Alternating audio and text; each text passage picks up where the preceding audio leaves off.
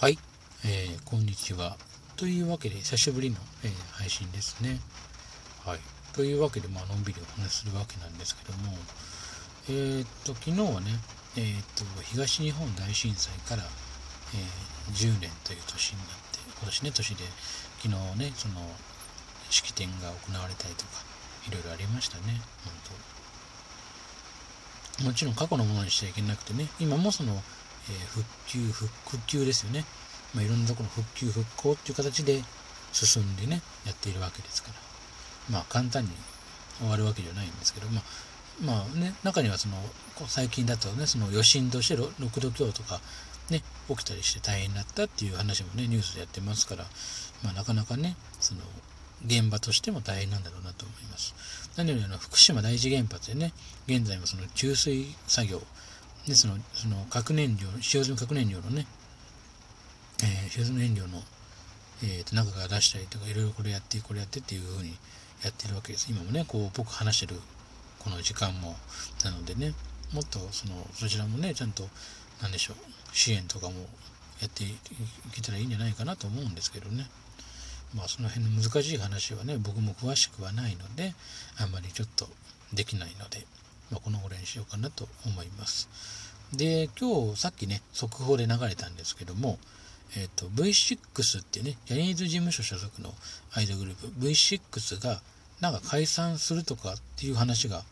えー、出たみたいです。あの僕もさっき速報で見て、あまり詳しく見てない、まああくまで最初の速報で書いてあるだけなので、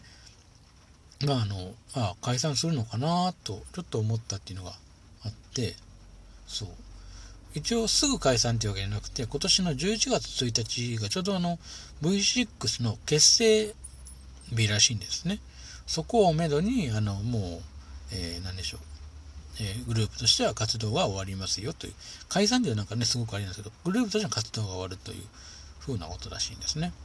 で、メンバーの、えっと、森田剛さんは、えー、退所するっていうことで、まあ、他の事務所にとっては、まあ、まあ、別のことでやっていくらしいんですね。はい。うん。ちょっと寂しいですよね。まあ、ブイシックス っていうと、僕の中では学校へ行こうの、まあ、イメージが強くて、あとは、まあ、メンバー、それぞれで言うと、長野さんが、あと、ウルトラマンティガですね、だいご隊員で、えっと、井ノ原さんは、あの、イノッチっていう、まあ、あの、あれで、エヌエイチケー の、エヌエイチケー の坂本さんか、あの、ポンキッキーズの、なんか司会、エムシー かなやってた感じが僕のイメージの中ではあるんですね。誰だったか多分その辺で。で、三宅さんはなんかあのね、ライブでっていう感じの。で、森田さんって言ったら、あの、学校へ行こうのコーナーで、あの熱血森田とか、いろんな、森田剛の、あの、いろんな、オカマキャラやったり、あの、熱血な教師やったりとか、いろんな役やってて、すごく印象的で。小柄さんね、もう今言われるとしてたもう、言わずもがなるね、その映画のトップスターですから、大スターですからね。もうあの、すごい方で、もう、そうトニセン、カミセンってね、もともとあって名前、それはふたつで ブイシックス っていう名前になりましたけどね。だからね、すごく見てるので、まあ本当は、まあ、まあ僕が小学生の頃の、まあ遊びというものとかの、その学校の中でできるものの、あの、ゲームの、やっぱり、まあ、一個のブームを作ったっていうのは、まあ、僕はまあ、学校へ行こうの ブイシックス かなと思って、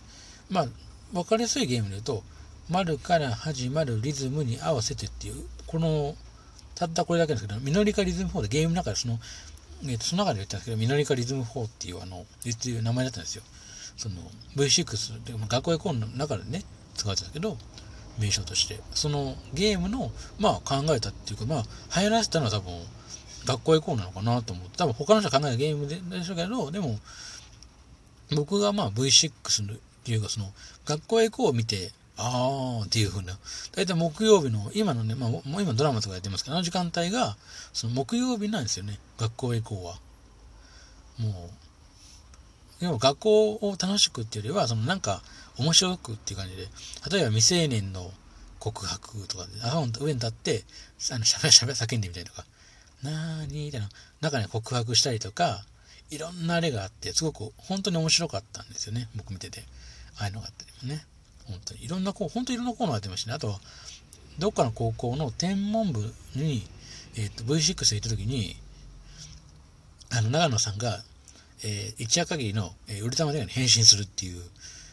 もう僕当時でキャーうわーって、今も多分 YouTube に無断転載でしたけどありましたけど、一時期ねあったんですけど、だからおーこれだとうわーと思って、あの回を見た時本当に生で見たんで、うわーやったーと思って、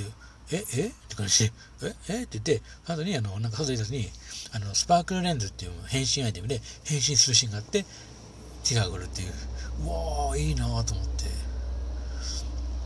一応もうね、あのああの番組内、そのウルトラティガの最終回も直前で、もうティガが第第あのティガがだいごたんって、もうだいごで分かってるんですよ、みんな分かった状態でだいごって叫んで頑張ってってみんなで言うのがあって、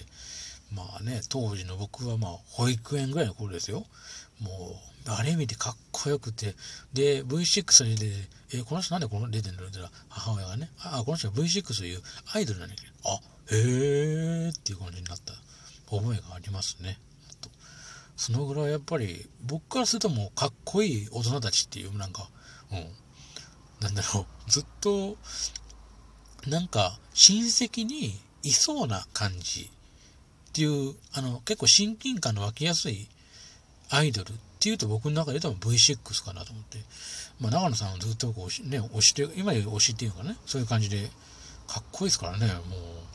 長野さんに関しては、だって僕からするとヒーローですもん、ずっと変わらずね。ウルトラマンティガっていうのは、まあ、僕の中で最初に見た、ね、ウルトラマンの、まあ、平成三部作って言われる中の、なんか言われるんですよ、ティガダイナとか言うんですけど、まあ、僕はティガ好きなんですけど、その